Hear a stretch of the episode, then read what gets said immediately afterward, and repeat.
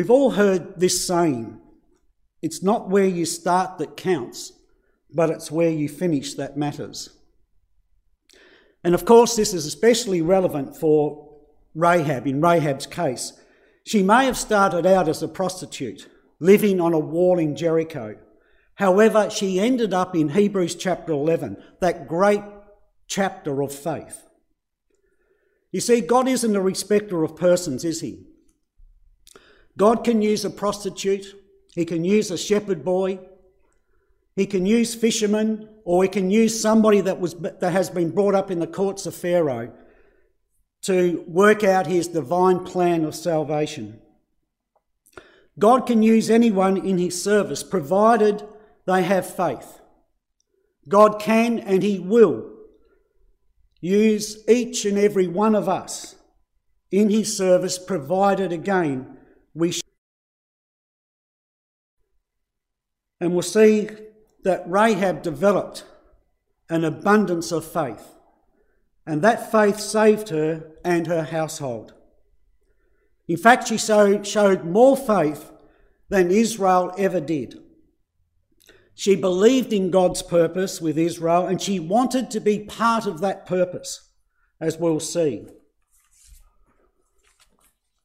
Now, when we think of Rahab, we think of her hiding the two spies under the flax on top of her house. We imagine her telling the king that she didn't know where the spies were, not only putting her life in danger, but also putting probably her family's life in danger as well.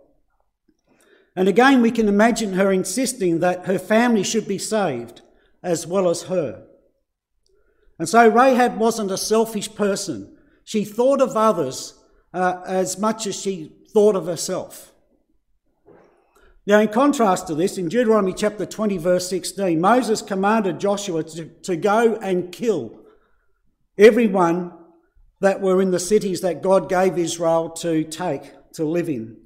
Basically, he was told to destroy everything that breathed. And yet, God would not only save uh, Rahab, but her entire household.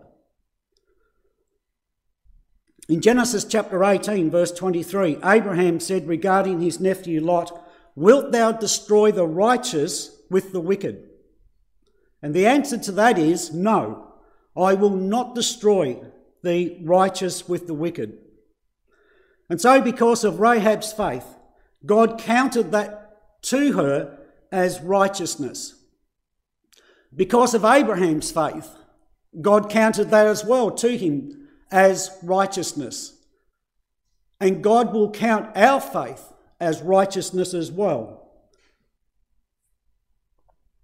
So, not, not only would she be saved, but also her entire family. So, God, through his mercy, doesn't want anyone to perish.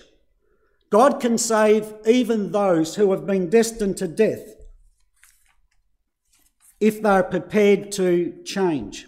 In Deuteronomy chapter 26, Jacob is described as an Assyrian ready to perish. And of course, if, if Jacob had kept on that present on, being a scepter, if he kept on that pathway, he would have perished. But God, through his mercy, sent him to Laban up in Haran. And what God was saying to Jacob was, I want you to have a look at yourself. And so he did. He saw Laban as an image of himself. By doing that, Jacob changed his way of life. You see, we're all destined to change, aren't we? We're all destined to death. But God isn't willing that anyone would perish. God wants us too to change. He wants us to look at ourselves and be prepared to change. He wants us to live by faith so that we can ultimately one day live in His kingdom. God has started a good work in all of us, and God won't stop until that work has been completed. Now, in Joshua chapter 6 and verse 22, we read these words But Joshua said unto the two men that had spied out the country, Go into the harlot's house and bring out thence the woman and all that she hath, and as you swear unto her. Verse 23 And the young men that were spies went in and brought out Rahab and her father and her mother and her brethren and all that she had, and they brought out all her kindred and left them without the camp of Israel. And Joshua saved, verse 25, Joshua saved Rahab the harlot alive and her father's household and all that she had, and she dwells in Israel even unto this day, because she hid the messengers which Joshua sent out to spy out Jericho. And what an amazing person um, Rahab is. And verse 23 says that she and all her household were left outside the camp. Well, brothers and sisters, and young people and friends, we all start outside the camp. Rahab and her family would eventually come inside that camp, but only after Rahab and her family truly understood and accepted the God of Israel as their God.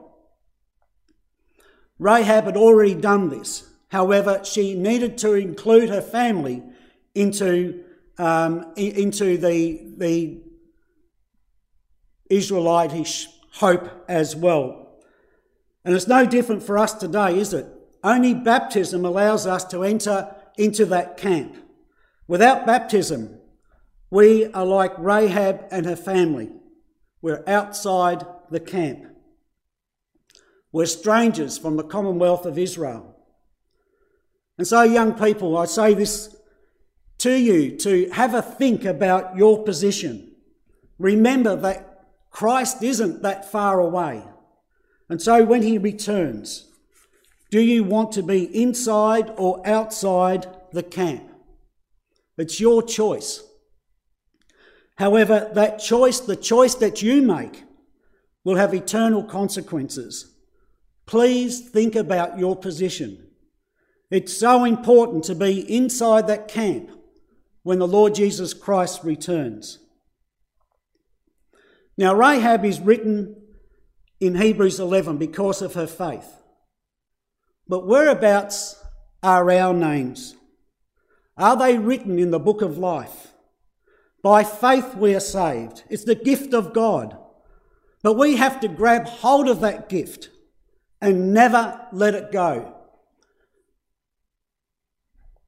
But here's the point Are we prepared, like Rahab, to lose everything in this life to gain salvation? The Apostle Paul said, Everything in this life is refuse compared with the things of God. The Apostle Paul was prepared to let everything go so that he could gain hold of that wonderful kingdom. And so Rahab and her family, they totally believed that Jericho was going to be destroyed. Their only hope was the God of Israel. They saw the coming judgments on them and they did something about it. They completely turned their backs on Jericho and all that it offered. And we know, don't we? We know that this world is about to be judged by God. So, where do we stand? Are we like Lot's wife? We're not quite sure where we belong. Or are we focused on the things of God, God's eternal kingdom and like Rahab, are we prepared? Are we prepared to turn our backs on this world and throw our lot in with the Lord Jesus Christ? It's our choice, isn't it? But once again, that choice will have eternal consequences. Okay, well, let's come back now to Joshua chapter 2. And we find out there, Joshua chapter 2, where she gained this, this great faith where she gained that faith from. Joshua chapter 2, verses 9 to 11. And she said unto the men, I know that the Lord hath given you the land, and that your terror is fallen upon us, and that all the inhabitants of the land faint because of you. For we have heard how the Lord dried up the water of the Red Sea for you, when you came out of Egypt, and what you did unto the two kings of the Ammonites that were on the other side of Jordan, Sihon and Og, whom you utterly destroyed.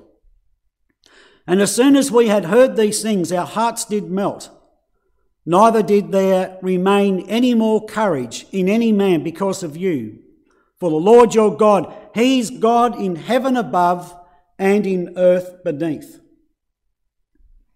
And so in verse 9, she says, I, I know that the Lord has given you this land. She had total faith that God was going to destroy the Canaanites at that time. She knew that God was going to give that land to the Israelites. In verse 10, we have heard how the Lord dried up the Red Sea, etc. 40 years, 40 years ago, God performed that amazing miracle. And yet, 40 years later, the people were still talking about that miracle. It took Egypt over 200 years to get over the destruction of Egypt at that time. Verse 11 says, As soon as we heard these things, our hearts did melt. And then she acknowledges the God of Israel. He's God in heaven above and on earth beneath. I suggest that Rahab had been hearing about the God of Israel all her life. And slowly over time, she gains faith in the God of, um, of the Israelites. There's no doubt in my mind that God had been preparing her for this very time. As God prepared uh, Pharaoh as a vessel for dishonour, God was preparing Rahab as a vessel for honour, as we'll see. And so it wasn't time and chance, was it, that the spies happened to find her. God was working this whole plan and purpose out over a matter of time. There wasn't time and chance that she knew about God's memorial name either. She uses the Yahweh name in verses 9 to 12. So, how did she know about God's name? I don't know. But we do know in Proverbs chapter 1, verse 7, that the fear of the Lord is the beginning of knowledge.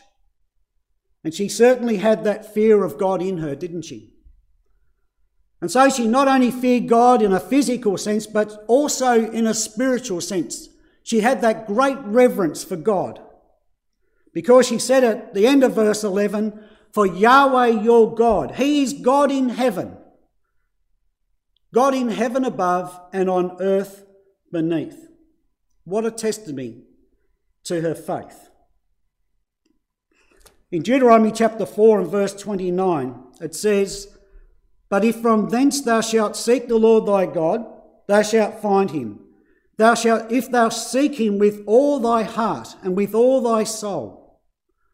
God obviously knew that in time to come he would send the Jewish people out of that land because of their wickedness. But God said to them, Wherever you are, if you seek me with all your heart, you will find me once again.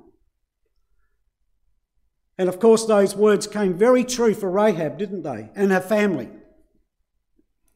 And those words are just as applicable for us today, aren't they? And so we need to ask ourselves a question, and that is if Rahab could develop a strong faith in the God of Israel, why didn't the others in the city do likewise? Why couldn't they have changed? Why couldn't they have maybe listened to what Rahab had been saying?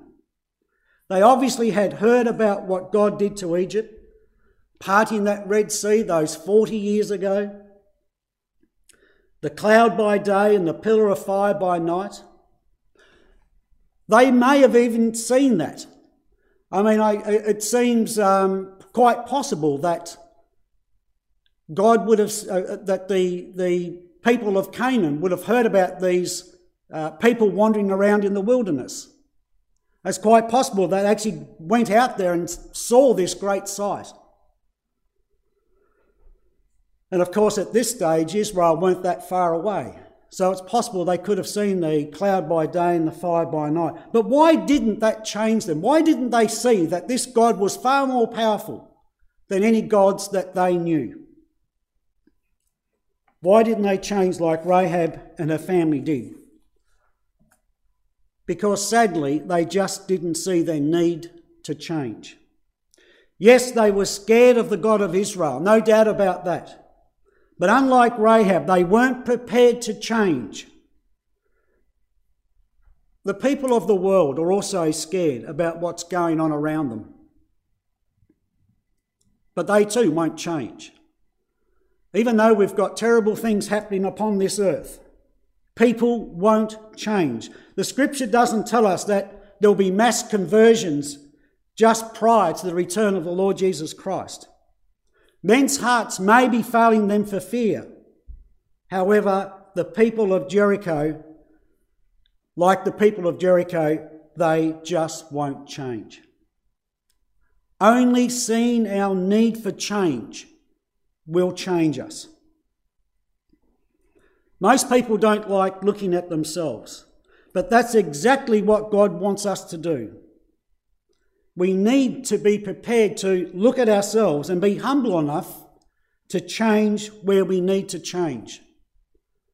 God's word is a two edged sword, isn't it? it? It divides us, it opens us up, it helps us to, to look inside ourselves and be prepared to acknowledge those things that we know that are not right. Well, Rahab saw that need and she did something about it.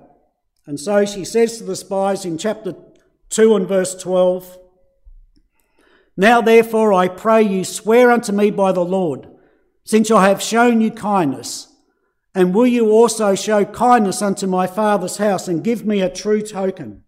Well, that could be better rendered, or a token of truth, which was referring to the scarlet thread of verse 18. We'll have a look at that in a moment.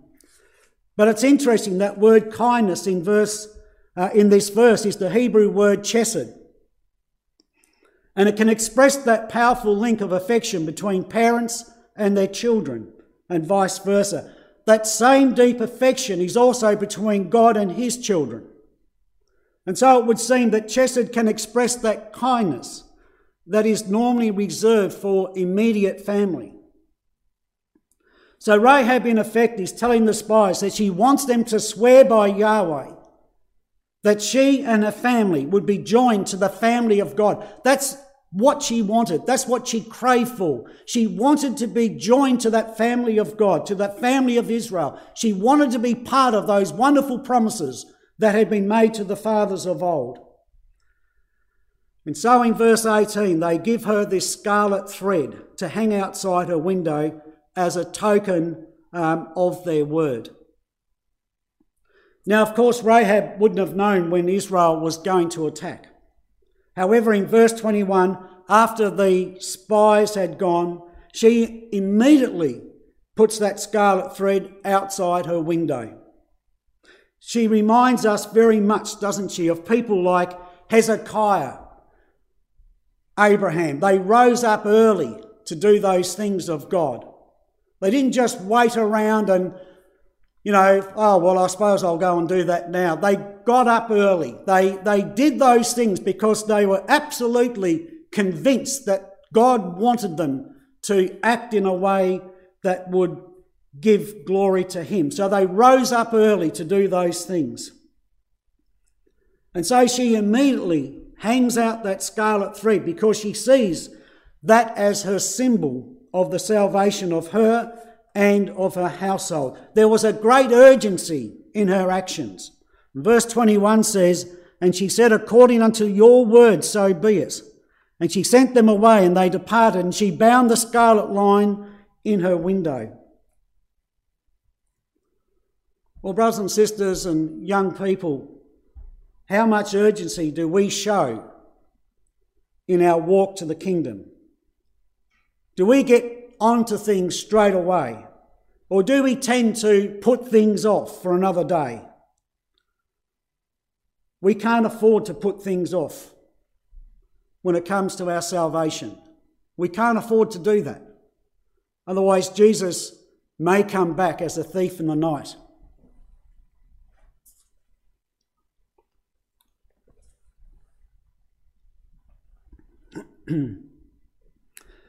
The word for line in this verse is the Hebrew word tikva. which signifies hope. And so we can see why she was so quick in, in casting that scarlet line out of her window. Her hope of salvation was tied up in that scarlet line. And she, she would soon understand that that red scarlet line, that cord, would represent her Saviour, the Lord Jesus Christ. Now, in verse 18, she's told by the spies that when they come into the land, that she is to bring her family into her house. And verse 19 says, And it shall be that whosoever shall go out of the doors of, of thy house into the street, his blood shall be upon his head, and we will be guiltless. And whosoever shall be with thee in the house, his blood shall be on our head, if any hand be upon him. And so Rahab's uh, family, they, they had to stay in that little house to be saved. If for any circumstance they, they left that house, then they would die. Sounds very much like the Passover night, doesn't it? In fact, this was the time of the Passover, as seen by the harvest of the flax that was on top of her roof. We all know at the time of the Passover in Egypt that the people were instructed to put blood on their doorposts, on both sides and on top of the lintel, so that the angel would pass over them. But under no circumstances were the people to go outside, because if they did, then they would die. Well, like the Jewish Passover, Rahab had to gather her family into her home into her house.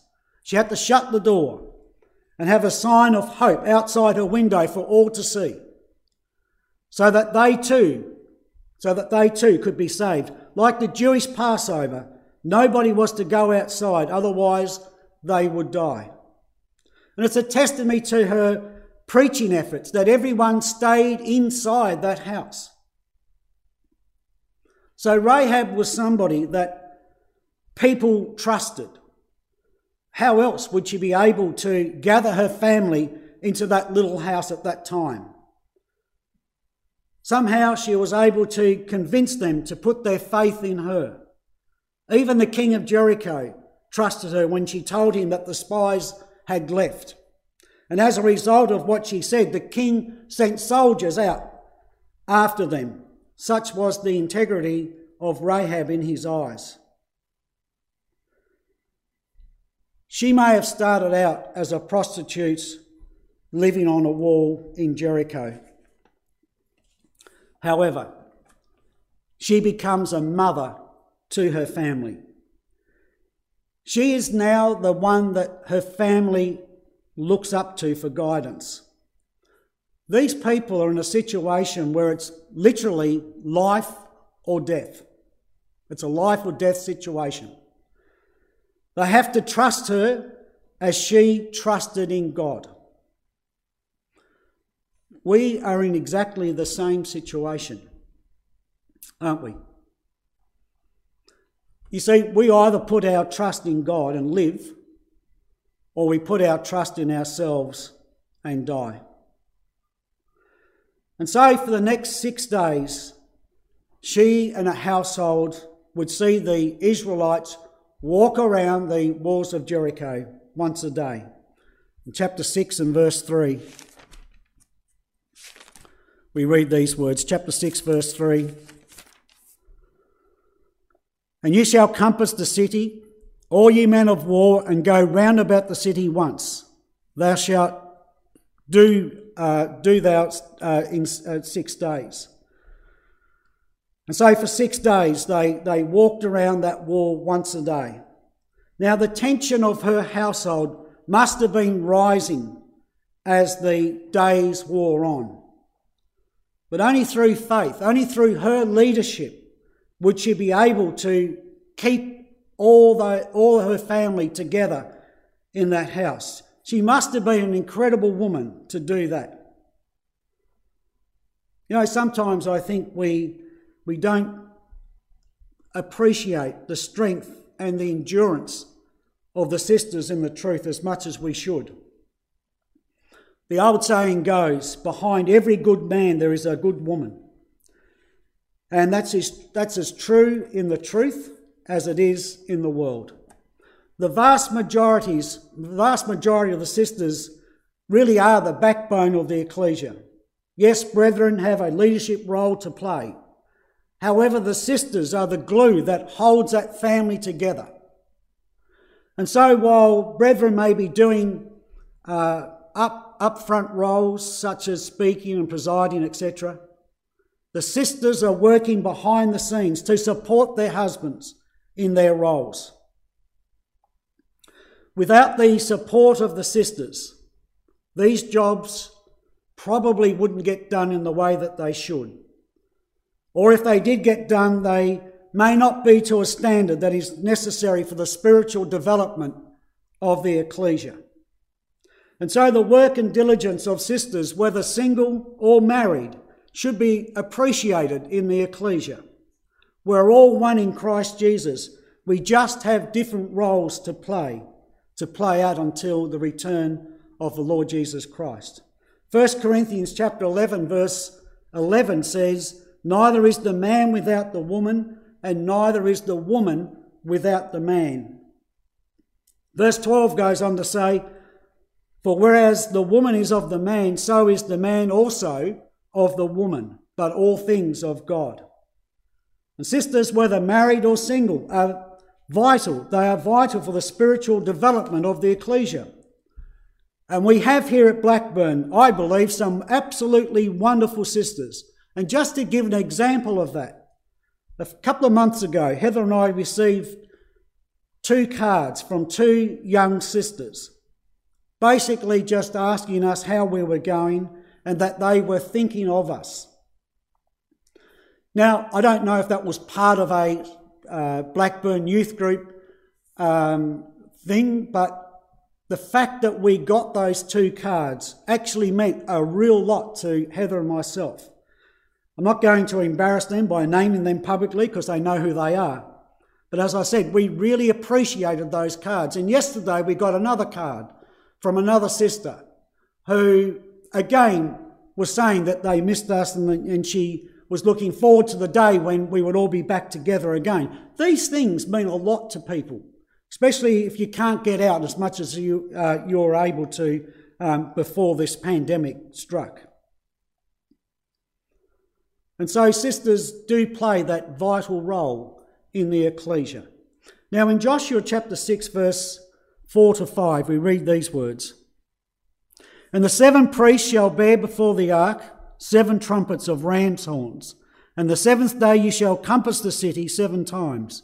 And the priests shall blow with the trumpets. Shall come to pass that when they make a long blast with the ram's horn, and when you hear the sound of the trumpet, all the people shall shout with a great shout, and the wall of the city shall fall down flat, and the people shall send up every man straight before him.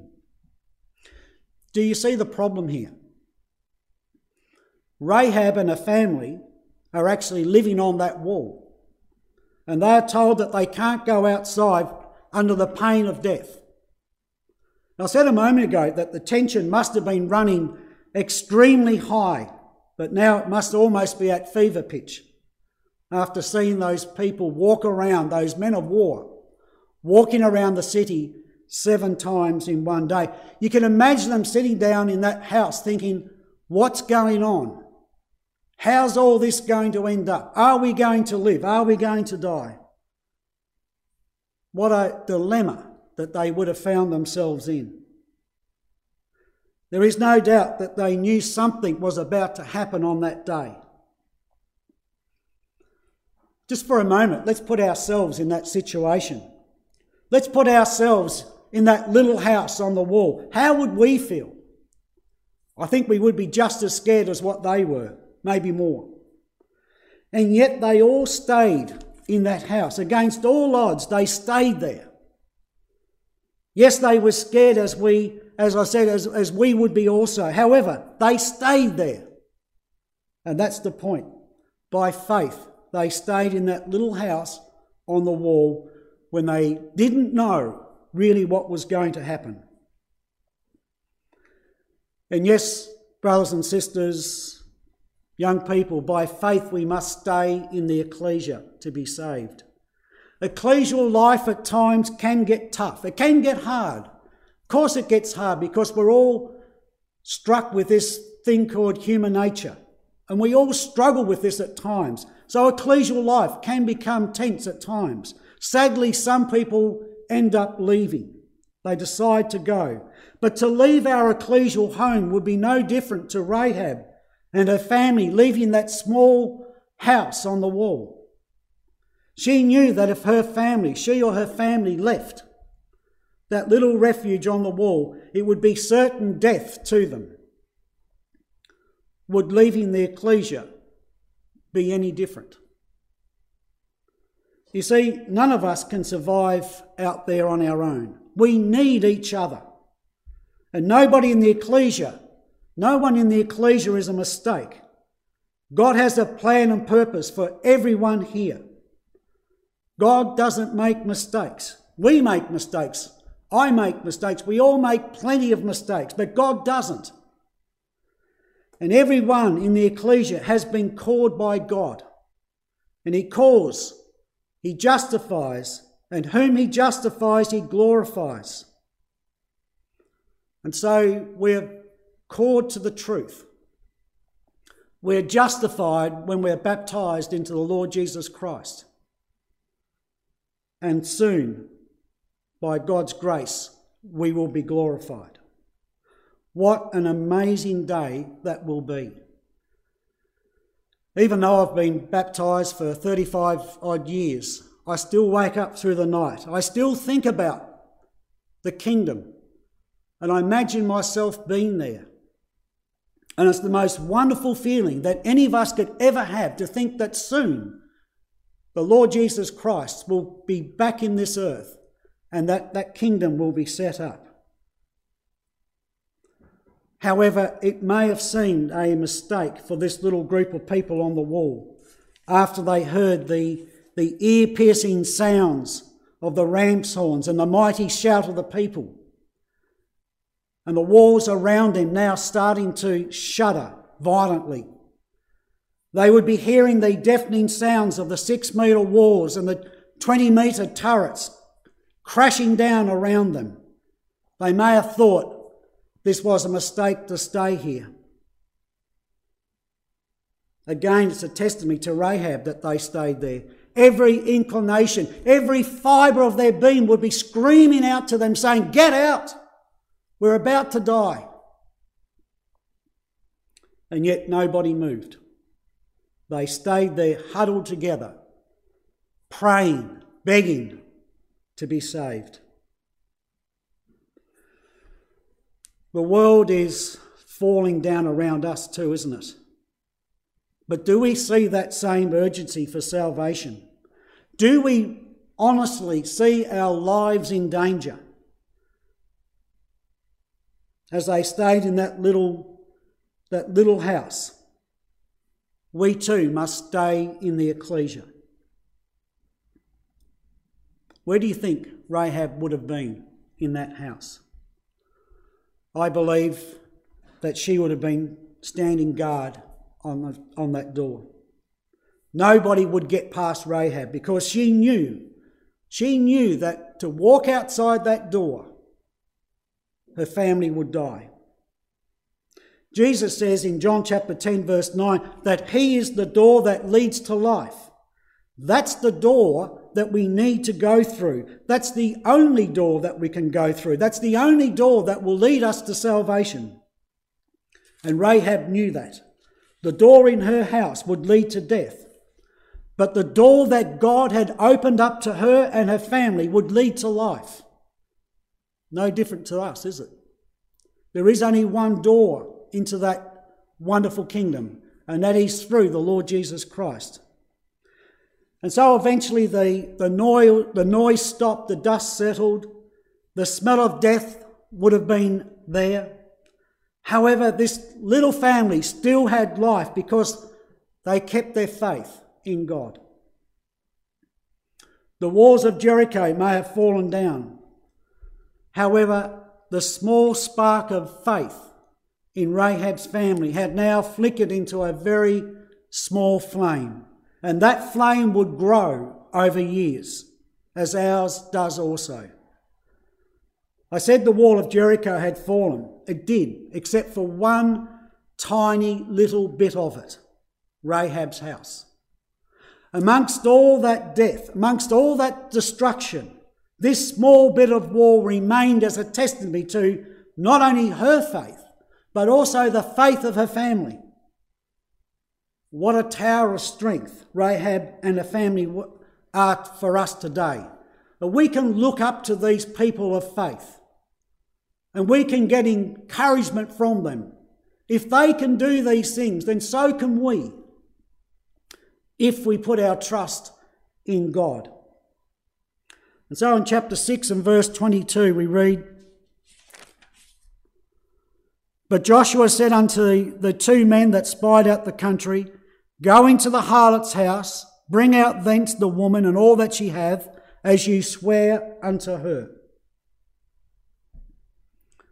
Now, it has been said that one of the spies that went into the country was Salmon, the man whom she eventually married. Now, of course, no one can really prove this. However, it does fit the type if that's correct. Brother H.P. Mansfield wrote in his book Exposition of Joshua regarding Rahab, he says, Rahab, being a representative of the Gentile bride of Christ, finally married the one to whom she owed her life, and that of her family. And so it's quite possible that she did marry um, Salmon, that spy. Anyway, it's a nice thought. It's a nice thought to think that she marries the man that actually came and rescued her. It's also wonderful to think about the one who has rescued us from the world. And we, too, like Rahab, are waiting for that day when we will be married to him, the Lord Jesus Christ. What a wonderful time that will be. Now, if we want to get to know Rahab a little bit more, we need to read the story of Ruth. As we know, Boaz was the son of Rahab, and I think that we would all agree that Boaz was probably one of the nicest people uh, written about in the Bible. Not only was he a nice person, but he was a spiritually godly man to go along with it. I guess it was his spirituality that turned him into that wonderful, kind person that he was. To give an example of that, the first time we meet Boaz is in Ruth chapter 2 and verse 4. And the first words that come out of his mouth is Yahweh. He is such a godly man. That's the first word that comes out of his mouth. Yahweh. And that sets the scene for the life of Boaz. I think in Boaz we see a reflection of his mother Rahab. And so, as we know, Salmon beget Boaz, Boaz beget Obed, and Obed beget Jesse, and Jesse beget David. And so the line of David takes us all the way down to the Lord Jesus Christ. So, what do we learn from Rahab? Well, many things, but there is one thing I hope that none of us will ever forget, and that is only God can look at the heart, look upon the heart of somebody. We may consider that certain types of people are the dregs of society, but who are we to judge? If God can save Rahab, he can save a prostitute, then we have no right to judge anybody. Jesus said regarding the Pharisees that the harlots would enter the kingdom before they do. So God doesn't think as man thinks, does he? What an honour for Rahab that her name appears in the genealogy of the Lord Jesus Christ. What do you think the Pharisees would think about that? They would be absolutely mortified that a harlot could be in the line of the Messiah, and yet she was. It has been said that Nature forms us. Sin deforms us. The world conforms us. Prison uh, systems try to reform us education informs us, but only the Word of God can transform us. And that really is the, the story of Rahab. And it is our story as well. If we really, if we really want to be in the kingdom, then we must be like Rahab and be transformed from the carnal to the spiritual. The world can't do that. The world won't do that. But only through God's word we can be transformed. Today is the day of our opportunity. Let's don't waste it. Let's stand firm in our most holy faith, in our most holy calling, and we will hear those wonderful words Well done, good and faithful servants, enter into the joy of thy Lord. Thank you.